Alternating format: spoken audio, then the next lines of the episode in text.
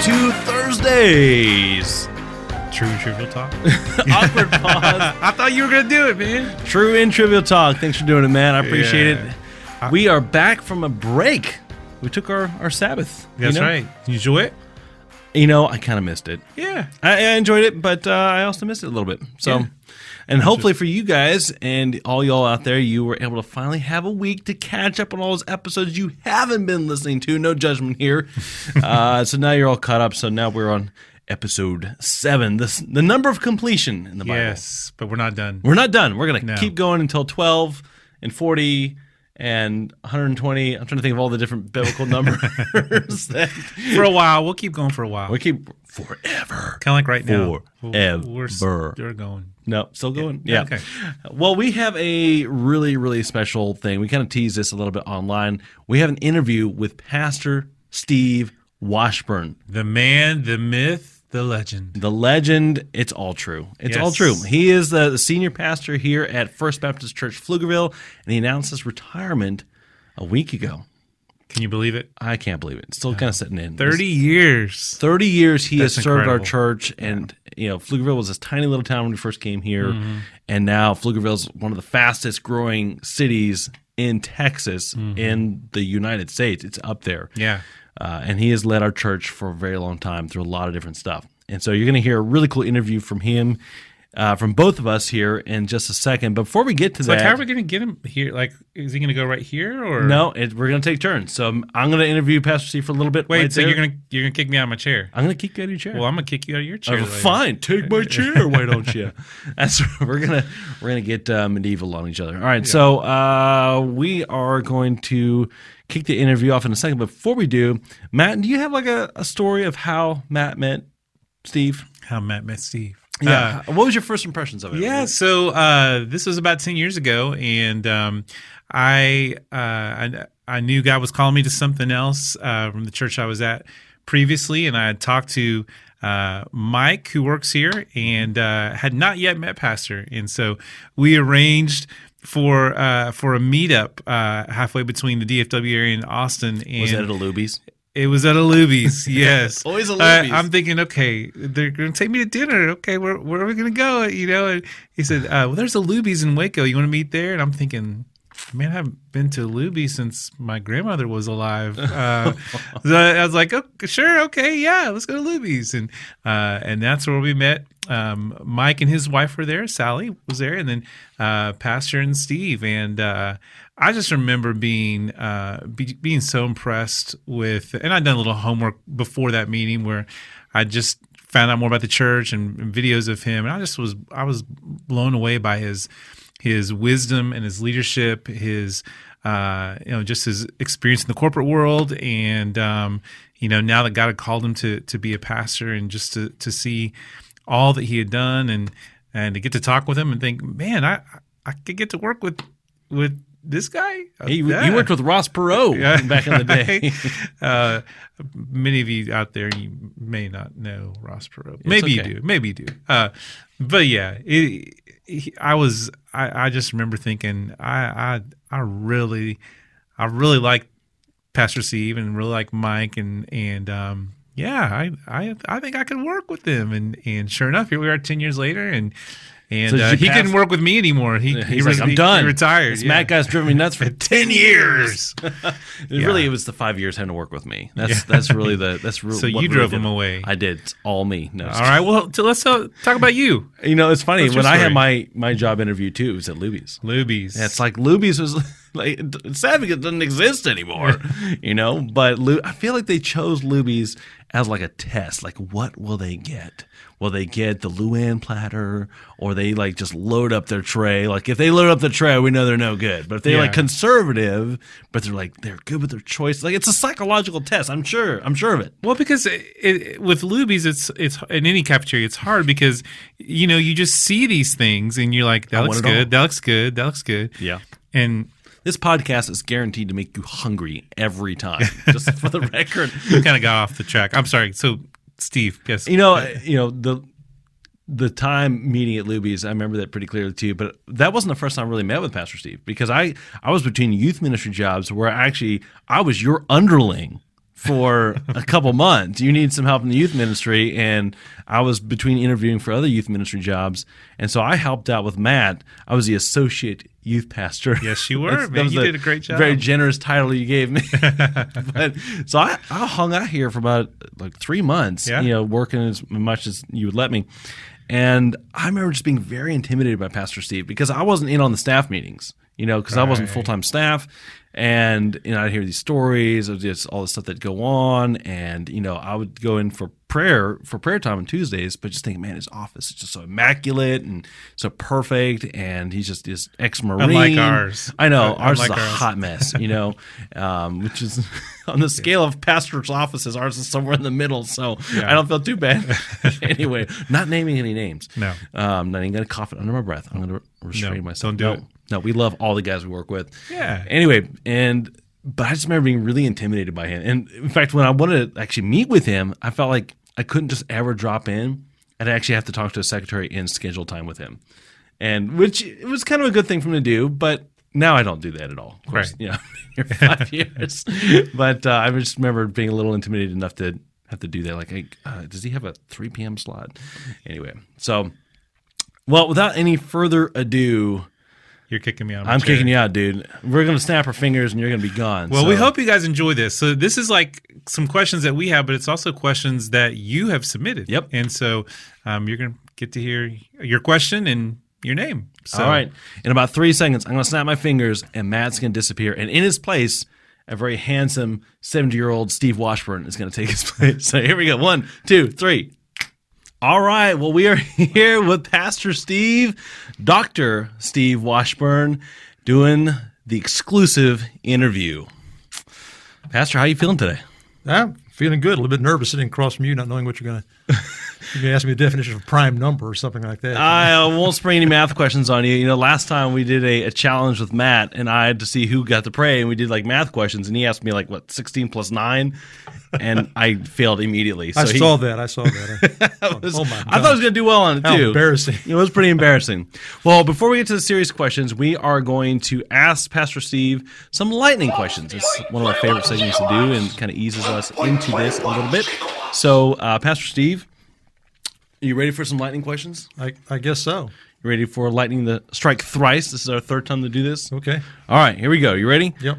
These are softball questions, kind of like what's your favorite milkshake flavor kind of questions. Okay. So, Is that, is that a question or you? Or no, it's not. Uh, well, we could do that first. And what's your favorite milkshake? flavor? Chocolate. Chocolate. All right, good. That chocolate's pretty good. I won't sneeze at that. What's your favorite burger? Favorite Freddy's. burger? Anything from Freddy's. Anything from Freddy's. Freddy's is pretty good. Yeah. You know they got those real thin patties. Double burger. Yeah. Oh yeah, you got to go double, burger. Yeah. double meat for sure. Favorite movie? Saving Private Ryan. Oh, that is that is an excellent Yeah, one. that's awesome. I remember being in high school when that came out, and it just rocked all of our worlds because The opening scene was just, uh, oh my gosh, it was it was intense, really intense, and it, and realistic. Very, very and that's what was super impactful for someone like me having no idea what real war was like seeing that going wow everything up until now has been very romanticized. This is gritty stuff. Mm. so okay excellent movie. Favorite marvel movie? I have no. they're all kind of the same. I have no clue. that was you're, a surprise you're assuming that I go see Marvel movies. Uh, uh, yeah that's a big assumption. All right so we did best burger uh, favorite musician or band CCR, Creedence Clearwater Revival. okay hey that's a good one Yeah, it, it, it ages me, marks me, but just just a it marks bit. you too. it does come like, oh yeah, I've heard the name, but I can't name a single song. I know. I'm, I'm very. My music education is limited. Yeah, let's put it that way. You've been dwarfed. this is true. All right, most influential book, not counting the Bible. Um, and commentaries don't count I, either. I don't have enough faith to be an atheist. Norman Geisler. Very good. I don't have faith to be an. That sounds like really. I- I'm sure it's apologetic in nature. Yeah, he's an apologist and, and a good one. It's I good. haven't read it, so now I want to go read this. Yeah, it's a good book. Uh, I can check that out from the uh, Washburn Library. Is Yeah. that? one? Yeah. Yeah, you can. All right, cool. I definitely will uh, have to do that. Normally, if it's not on my phone or a Kindle, I, I rarely read anything. So, an actual physical book to read, I never thought I'd be that person, but I am that person now. So, all right, least favorite food. Liver. I am in 100% agreement with you on this. That it shouldn't be food. It should It- be shoe I- soles. You know, Thank you for saying that. that's I need terrible. someone to affirm my my hatred for liver. See, I was raised by British people, and they love their fried liver. Yeah. And they when they would have that in the kitchen at the dormitory where I grew up, it just stunk up the whole I- school. If It you was have liver wretched. and onions, it ruins the onions. You got to throw the whole thing out. Well, uh, I'm glad that uh, great minds think alike about liver. So, all right, last question I got for you for the lightning round. What is your dream vacation? I've been on my dream vacation. Well, In well, the middle of the hottest part of summer in Central Texas, we went on an Alaskan cruise, a seven-day Alaskan cruise. It was just. That is wonderful. awesome. It was just wonderful. Alaskan cruise. What was your highlight from that trip? You know, we we let it was the summer a few years ago when it seemed like Texas was on fire. Bastrop was burning, and we we went with the Hankins with uh, John and Marguerite Yeah. Hankins, and uh, so you know we we left port, and the next morning I got up early. I always get up early and went out on deck. It, it was like we were in Europe. You know, a mountain with little little homes kind of tucked away in the mountainside there, a little village, and Yeah. oh my stars! I thought we'd gone to Switzerland. That is cool. That's really cool. Yeah. Well, lucky for you. Uh, I've never been on a cruise, but maybe one day we will we'll, we'll try that out. All right. Well, that concludes our lightning round questions for Pastor Steve. We have some serious questions for you. Okay. And uh, we're going to pick your brain a little bit on that. And the first question I wanted to ask you is what do you think has contributed to you being able to serve here for 30 years? And the average term for a pastor is just a couple of years. Yeah, I don't know if the I don't know if the average term for a pastor is still a couple of years. It was at one time. It seems to me I think it's like 2.4 is the uh, that pastors may be staying longer now because we were being hit so hard for that. Yeah. But but I will say that um, uh, first of all, no other church wanted me. No, that's not true. but but for 30 years, it seems like it's been uh, a long string of projects. One project after another, fundraising campaign followed by another fundraising campaign, followed by a building campaign. You know, one project after another. And I always felt like if I leave now, and Linda Linda uh, goads me about this, you know, there was never a good time for me to leave because if I left in the middle of a project, I, I always felt like it, I would be uh, failing the church and and. Uh, and torpedoing that project. So it's Hmm. been almost thirty years of, of projects, and The projects never end, do they? No, they never If it's a building or if it's something else or a campaign or Yeah. a, a new ministry getting started, there's always a new project. yeah, that's the way it always was. Very cool. Well, um, I guess sort of follow up to that question is: Are there some habits or mindsets that you had that you think helped you sort of have a marathon approach to ministry and not so much for a sprint approach? Well, you know, I, in my mind, I, I always insisted that God be in it. Um, I, you know, those of you who know me know that I had a previous career in in the corporate world, and uh, ambition dominated everything. Uh, all the all the uh, and I was always around people my age, so all the young men, all the young women were very ambitious. This is in the '80s, right? Um, yeah, seventies, Okay. seventies. Uh, my bad. Um, and uh, and I thought, you know, when I came into the ministry, I thought I'm leaving all that behind. No more. I'm not going to be dominated by ambition anymore. But I got in the ministry, and I found out, you know, many pastors are very ambitious, and Yeah. they, they kind of use churches as stepping stones to. They always want to be in the big, big church. And my my mantra has always been, if you want a big church, grow it. Uh, grow the one you're in to be a big church. So yeah, I didn't want to. I didn't want to. Um, feel like I was still back in the corporate world, and I, th- I don't think God's in that anyway. It's really cool that you had that background, that contrast, uh, wealth of information to help you run a church differently and maybe even more effectively uh, than some people who've been in ministry or seminary their whole lives. It kind of insulates you a little bit um, from other people's experiences outside of ministry. I know that I was a better youth pastor or pastor because I'd been in the teaching world for five years. sure. sure. And I learned so much in that world that I never would have learned if I just stayed in Bible school and gone straight into ministry Right. uh, and stuck with that. So that's uh, that's something very unique about you, and I think it's definitely benefited our church over the years. All right. So speaking of, of buildings and projects, what has been the most difficult building project? The MPB or the worship center? The multi-purpose building or the worship center? Well, you know, they were different. Yeah. And and the worship center in now is the third building that I Mm. that I've built. I built a building before we got here. That was in Collinsville, in right? Collinsville. Yeah. So you know the uh, honest answer to that is the last building. Every building, whenever you're building, the last new build is always the most difficult. That's the one that's most fresh in your memory. yeah, yeah, Yeah. The uh, the MPB was unusual because we kind of built that on the fly. And by the way, you, you can't you can't mention uh, the buildings we've built without mentioning uh, John Hankins. John Hankins, even before I got here, the building the buildings that we have, in fact, all the buildings that we Yeah. have, except where the office is, he was the uh, uh, building committee chairman. Yeah. So if they ever rename the facility, it's going to have to be the John Hankins Memorial Facility. He he he built every one of them. That'd be fair. Yeah, it would. That'd be and totally true. fair. But the uh, the MPB we almost built on the fly. The architect, uh, the arch- really the architect uh, designed the building Okay. after another building that we liked. Wow. And then he kind of left the drawings with us and let we didn't we didn't see him anymore. And so John? John was kind of the uh, project manager. Oh my word. And uh, and so you know, I got involved in, in the big decisions, the major decisions, but John was over there every day, and uh, it, it really was. I was talking with uh, Daniel Reclue about this the other day.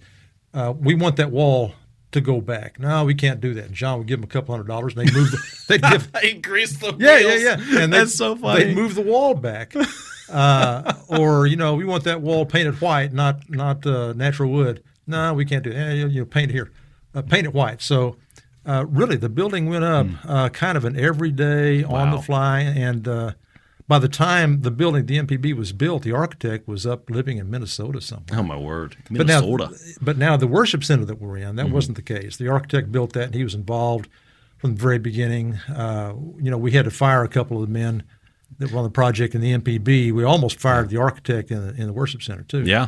because that was going to be his uh, his legacy, Mm. and we couldn't keep him in price, so we had to have a couple of uh, Gotcha. heart to heart conversations with him and. So come the Jesus moments. Yeah, I mean, it was good that my corporate background was there because I was able to pull the corporate background out and scare the scare the daylights out of him a few times to keep him on task.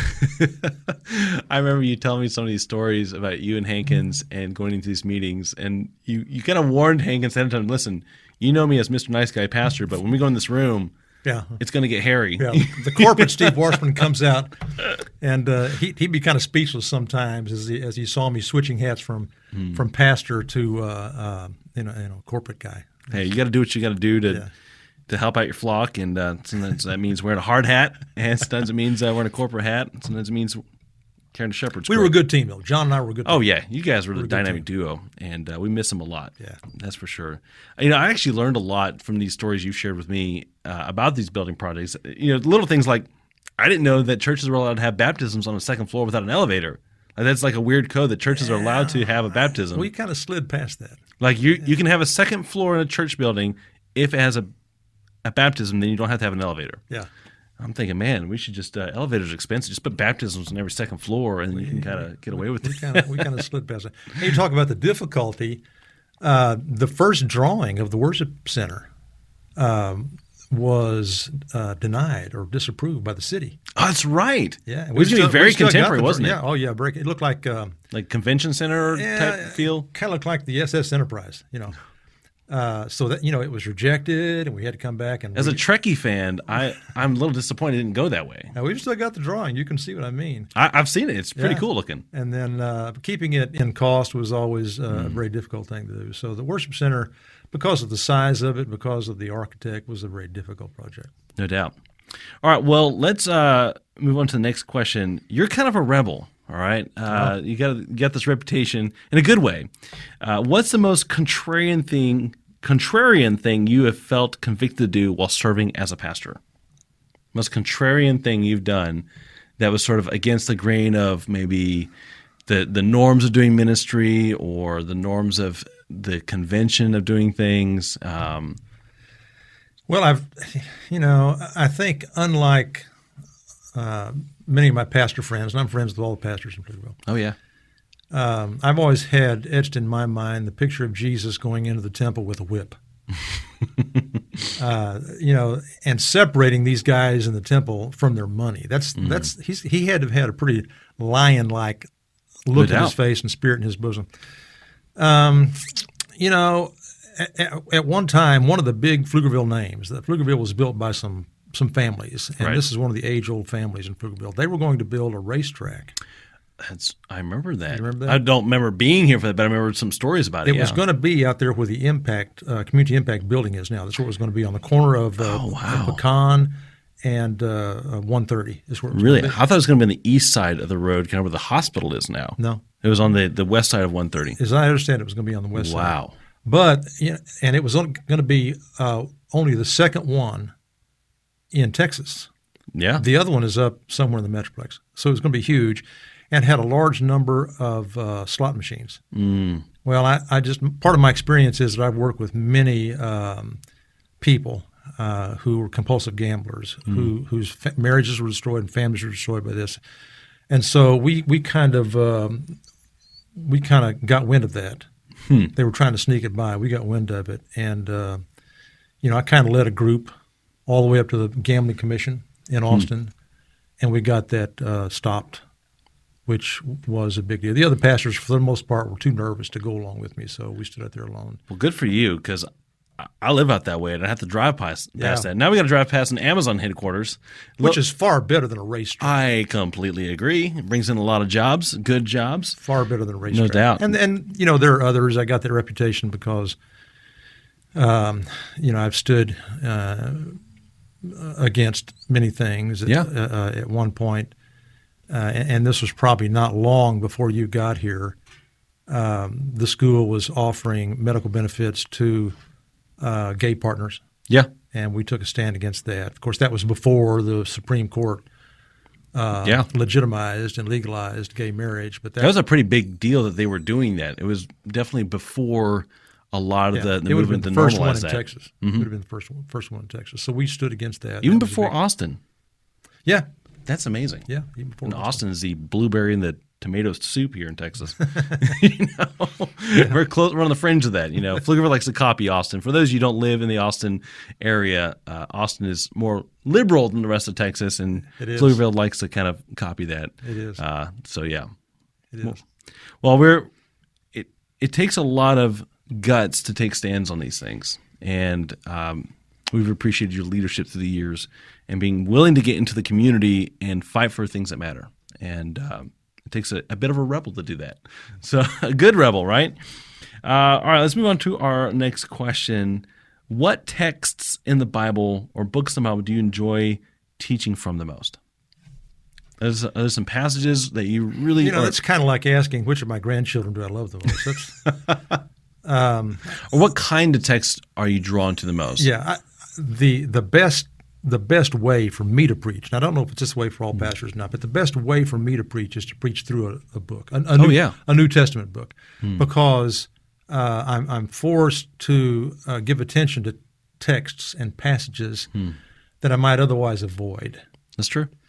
Um, and it's good for me to give attention to those, and it's good for the congregation because they've probably not heard much teaching on those passages either. It's easy to sort of highlight the ones that are easy to teach yeah, on. Yeah, yeah. The one, you know, they're looking for sermons with a lot of amens in it, and you don't get a lot of amens uh, when you when you're preaching some of these difficult uh, passages. So that's my favorite way to preach. Well, having, you know, some of you know this about me, but I didn't always grow up in a Baptist church. I grew up in Bible churches, and that's very much a, a Bible Yeah. church sort of way. You pick a Bible and you, you a book in the Bible and you stick with it till you're it. done. You Yeah. know, Calvary Chapel here in Austin, uh, and Terry They do the whole Bible, is they? my good friend, and and they teach from cover to cover, verse Wow. after verse after verse after verse. that is a chronological, expository, you know, preaching really at its out there. That's cool. Well, uh, it's always good to mix it up, and I always appreciate that you mix up your you go between topical sermons. Sometimes you kind of pick and choose stuff uh, where it's necessary, and then you'll choose a book once in a while to mix it up. You don't just do either or, which I think is really helpful. Sometimes we need. a I, I try to get good topical series. series going for you guys that follow me. I want to make sure it's a good, easy path for you guys to follow because I Hey, we appreciate that. well, I always find myself drawn to narrative passages because I feel like if you can tell a good story, then you can kind of pull up the principles from there. Mm-hmm. And it's sometimes harder to teach from something like the Apostle Paul, who's already kind of laid out his sermon, Mm-hmm. and you're preaching on his sermon. Um, and sometimes Apostle Paul gets long-winded. You know? All right. Well, very cool. The last question I have for you before we turn this over to Matt is this: What piece of advice would you give twenty-something-year-olds going into the ministry for the first time? Well, that's difficult for me because I I didn't come into the ministry at 20. I came into the ministry at 30. I had a lot of life experience before. So I, don't go into the ministry until you're 30. well, no, I'm not saying that. I'm not saying I've got a grandson who's right, you know, right that age going into the ministry. But uh, I think uh, I, the advice I would give is at that age they kind of feel like, and let me say this: um, if they're going to be preachers, if God has called them to be preachers, prophets, Yeah. uh, according to the New Testament, they kind of are beginning to recognize that they're hearing a word from God. When they stand to preach, they're recognizing, wow, God gave me that word and it was good for these people, and I'm hearing now a word from God. And that's true. And it's it's important for age for them at age twenty to realize, yeah, you are speaking, thus saith the Lord. But what they have to be careful of is in their relative immaturity at age twenty, uh, they have to be careful to think they're the only ones hearing a word from God. Mm. And so, what I would say to a 20 year old, what I've said to my grandson, is always remember there are a lot of young men who've gone before you Yeah. uh, who are very smart Mm. and very insightful and very sensitive. Uh, these young men have been men of prayer Yeah. and they've walked this path before you. So don't fall into the incorrect mode of believing you're the first and you're the only. Your job coming into this ministry at 20 is to receive the baton from the runner in front of you Mm. and run your lap. You run your lap as best you can. In fact, you run your lap and try as best you run your lap as well as some of these guys before you. And then when you reach your retirement age, you hand the baton off to another 20 year old behind you and get out of the way. Pass the torch. Don't get burned. That's right. That's right. Well, Pastor Steve, that is some good advice for all of us to hear, and it's pre- particularly poignant for us as you're stepping down and retiring and kind of handing the reins off to us who are left here. You're not And 20, though. I'm not 20. I'm not going to pretend to be 20. I haven't been 20 for a long time. So, and Matt definitely hasn't been 20 for a long time. I'll have to make fun of him. But uh, we thank you so much for your wisdom. You're very welcome. And I'm going to turn this over to Matt, and we're going to have a five second interlude, dance break, get some coffee, and we're going to go to Matt here in a second for the rest of it. Okay. And we are back here with Pastor Steve. Pastor Steve, I get to sit in this chair. Usually I sit in your chair, but you're there and I'm here and it's warm. Thanks, Daniel, for leaving it nice and toasty. All right. Yours was kind of cold when I sat down in it. I'm so I don't know. sorry. I apologize for that. All right. Did he wear you out? No. No, you're good? Yeah, I'm good. You're still good for a few more questions? I'm good okay. for a few more questions. Uh, Hopefully, you guys out there are good for a few more questions. What we're going to do right now is we're going to give you some Facebook questions that have been left by our members and uh, let you answer those. That's a little scary. yeah, well, they're pretty. They're pretty easy, I think. I think you'll do great. Um, this question is from Stephanie Fletcher. Stephanie wants to know: Will you still be on the boards that you're a member of? Uh, actually, several questions, so um, you, you can answer that question. The, the next one is: Will you do more or less? Like with Liberty, so, I mean, you've you've you're on a lot. Of, you've been on a lot of different boards: uh, Southern Baptist Convention, uh, the Criswell Seminary. Um, so yeah, tell us: uh, Will you still be on any of those boards, or you done? No, no, I, I think I'm done. I, I think um, it's not that I couldn't. I still have a lot of fire left in me, uh, but I, you know, I don't think it's appropriate uh, to retire and stay on those uh, w- with those responsibilities. So I've already, I've already called and talked with them, and uh, you know, in fact, a couple weeks ago, I said I'm going to be retiring. Uh, making the announcement on the 11th, and then the 25th will be my last Sunday, and and uh, you know and and, and retired uh, from those uh, from those boards. The one the one I've been on the most, it's consecutive, was I was on the uh, board of Criswell College for quite a long time. A bit of a rebel in that in that too.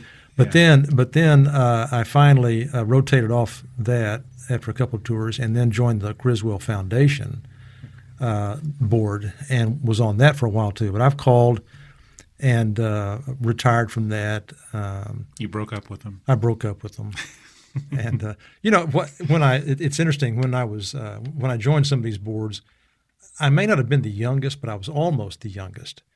But what's sobering is to look around and say, you know, I'm about the oldest guy on this board on this board now, Yeah. and I think that's good. I think that's the member of those boards should be young, vital uh, pastors who are really engaged in the culture. And I, I had kind of uh, gone beyond, beyond that. So Stephanie, uh, I pretty much uh, retired from all those responsibilities. Also, was asked to serve on uh, a committee in the upcoming, soon upcoming in November, the um, uh, Southern Baptist of Texas Convention, and I, I turned those down and turned those over to guys as young as these to take those.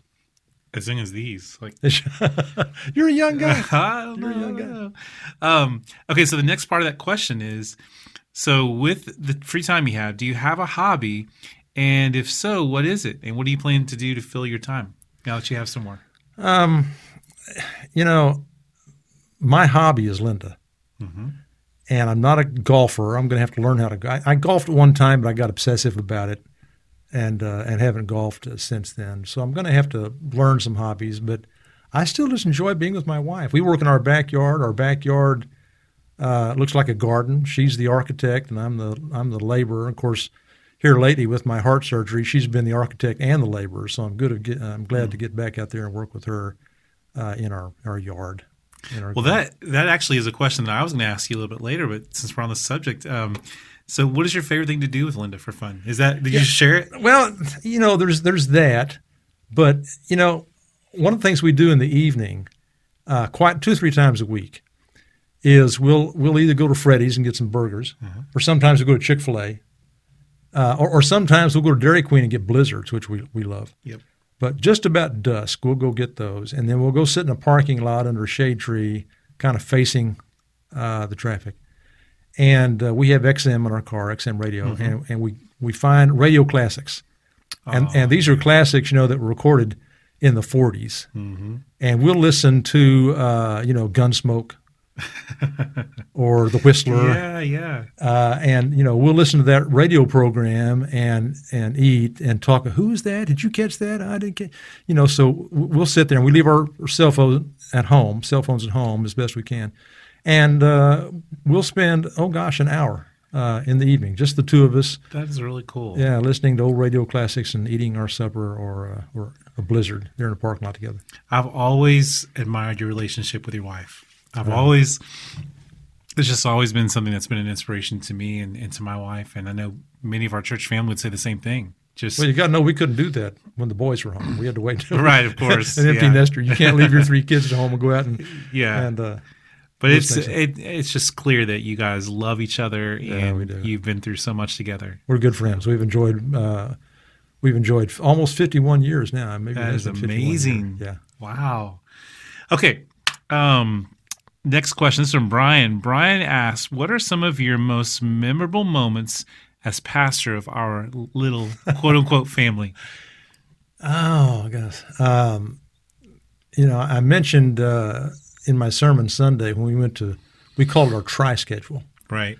When we got to when we had three worship services in the morning and three fully graded Sunday schools.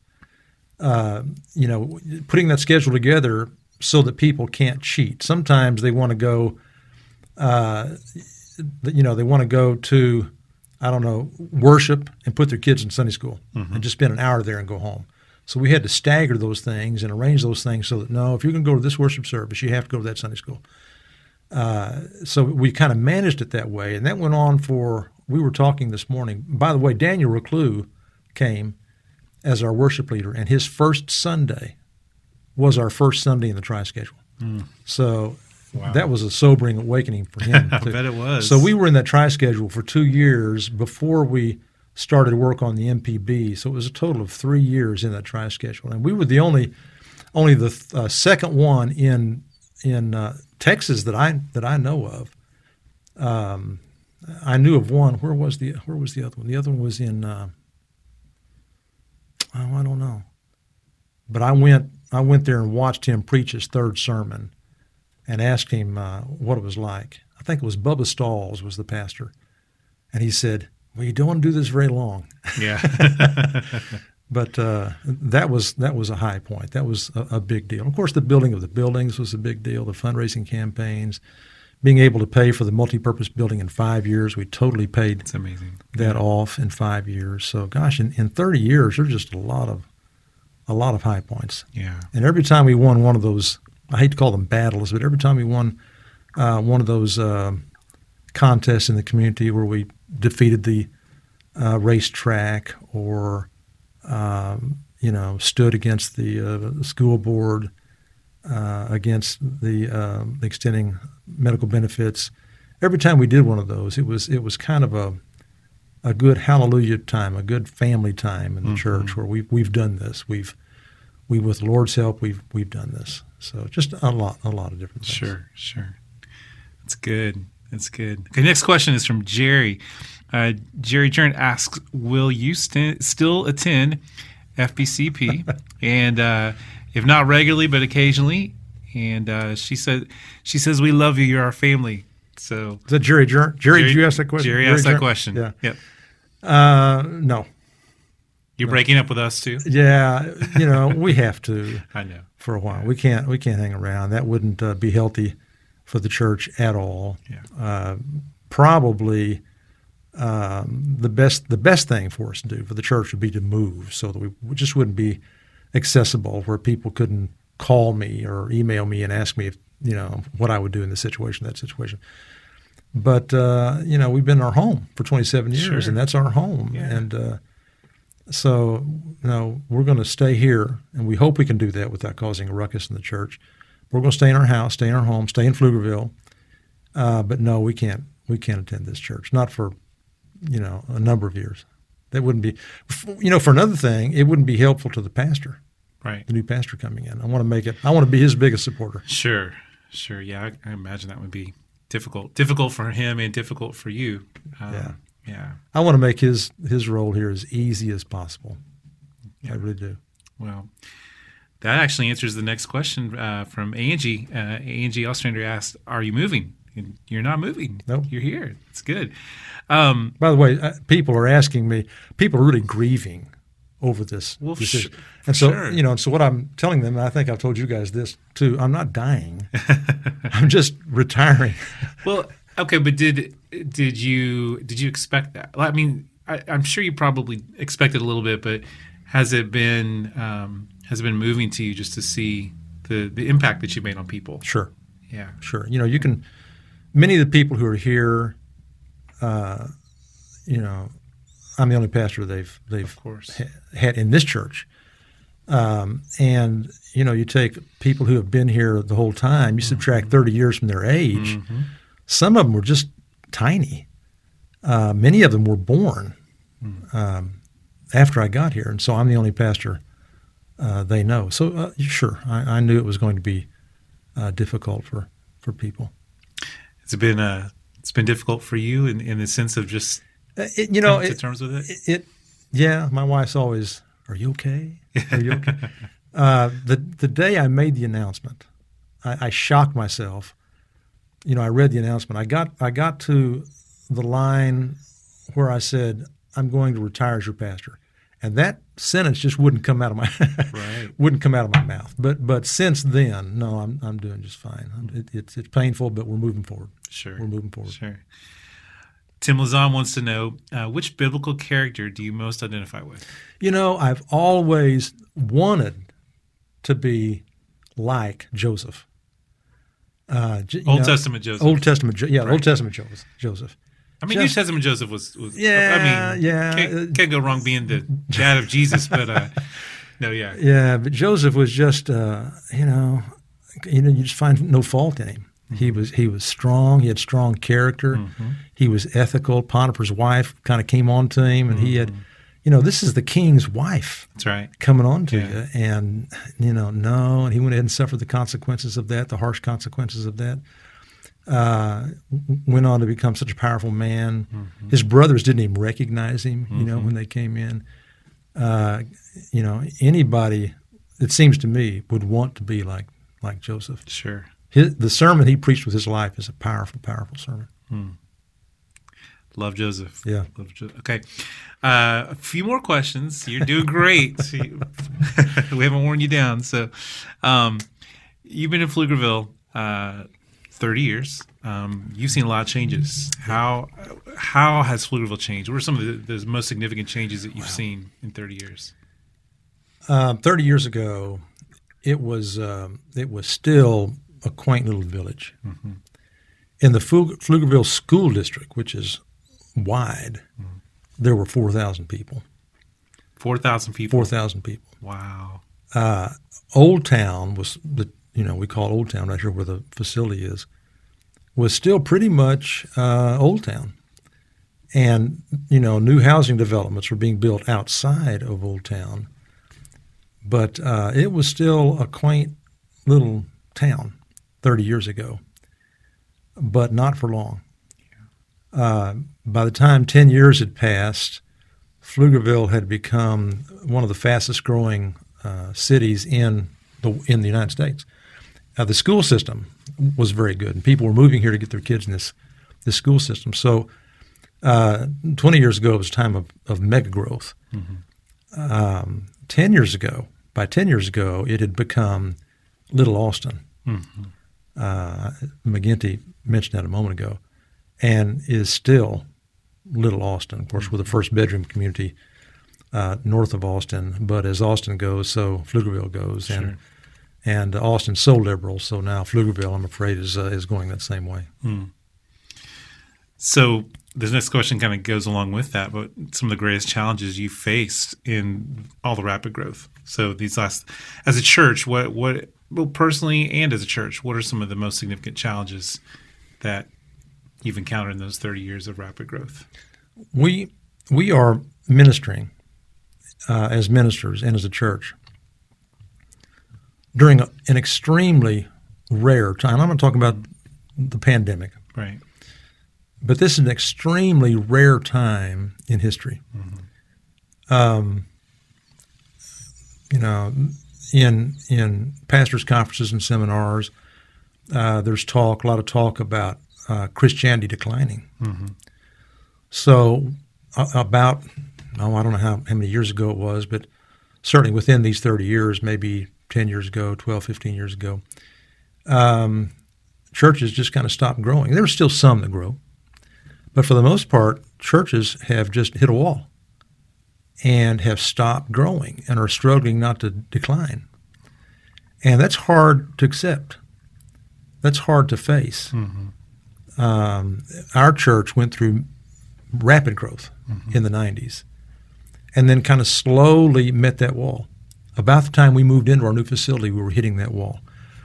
Uh, so not just Baptist churches, but every Churches denomination, yeah. every denomination has hit that wall, and it's just stopped growing, and that's that has impacted the way we do everything. Everything is different. We have a steeple on top of our uh, new worship center. It's a beautiful new worship center, but that'll probably be the last building, church building, built in Central Texas, or maybe Texas, with a steeple on it.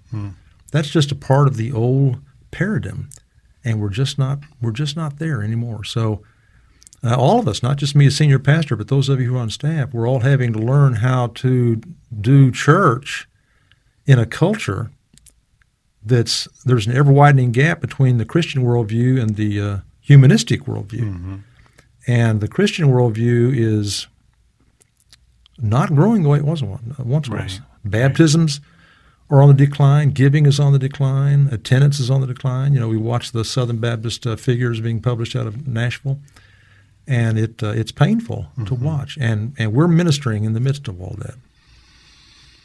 It's difficult. It is difficult. Yeah. Well, you mentioned the pandemic earlier. Let's talk about 2020. so, what has a crazy year, crazy time to be a pastor, crazy time to be a church? What has 2020 taught you about yourself? What's it taught you about God? What's it taught you about the church?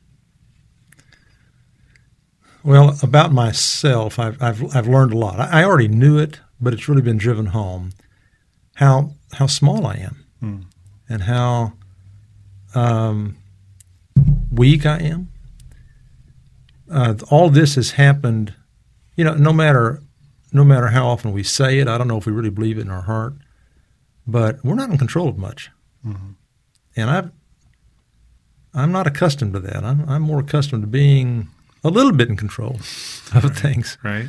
But to find out in 2020, you know, um, Steve, you're you're not in control of anything. Um, you know, this pandemic has just flipped the world up upside down. You know, you watch television and you see news clips from Russia and from Germany and from Africa and from Asia, and everybody's got on masks. Everybody, Everybody, everywhere right. is going through the same thing we're going through here.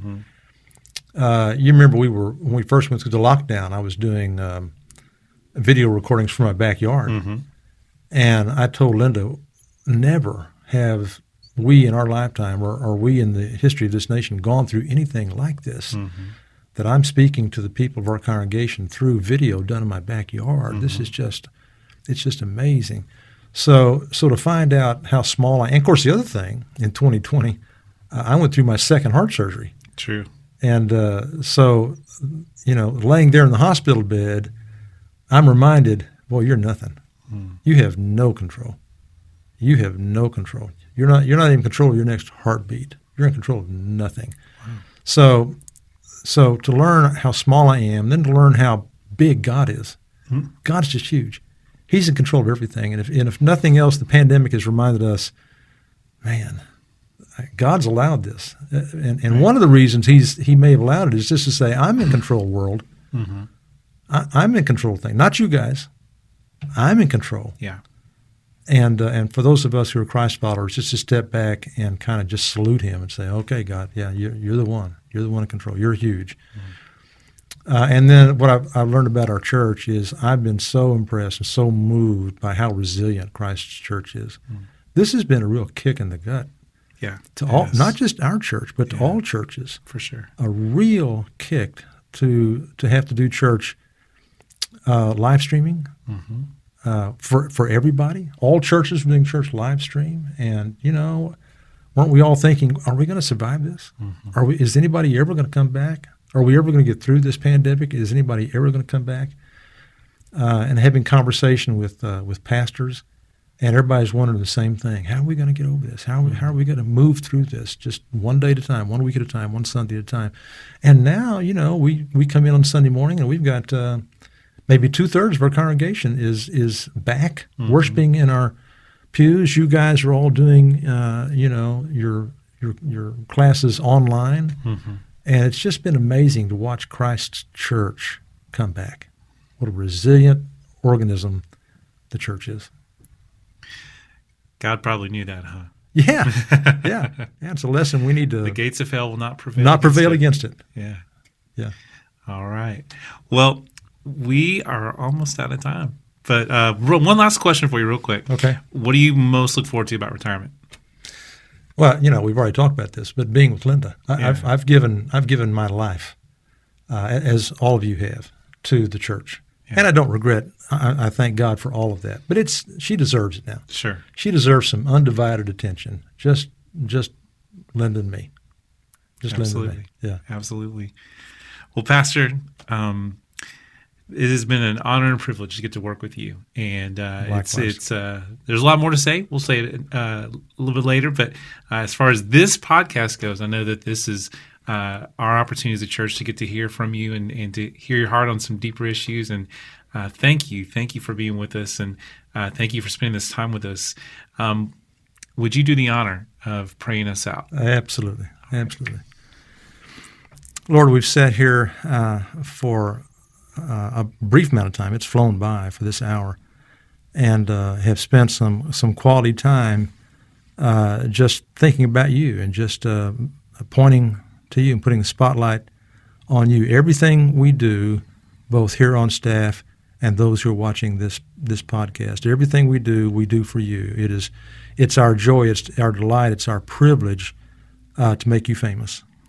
And uh, I thank you for this podcast. I thank you for the way uh, Matt and Daniel are able to. They look professional in the way they present this, and uh, this is going to give continuity to all of the weeks and months that that follow.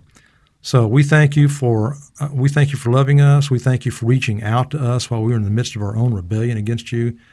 And even though we were all rebelling against you in our sin, you loved us. You drug us to you, kicking and screaming the whole way, uh, cleansing us, washing us white as snow, moving into us with your Holy Spirit, giving us salvation, and allowing us to live this most victorious of all lives.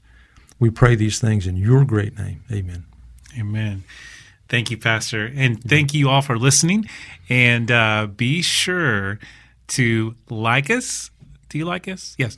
be sure to like us. You can find us out there on iHeartRadio, Spotify, Apple Podcasts, all the places. If you have any questions, any comments for our next episode, you can email them to us at dmcginty at fbcpeople.org or me at matt at fbcpeople.org. Thank you so much for tuning in. We'll see you next time.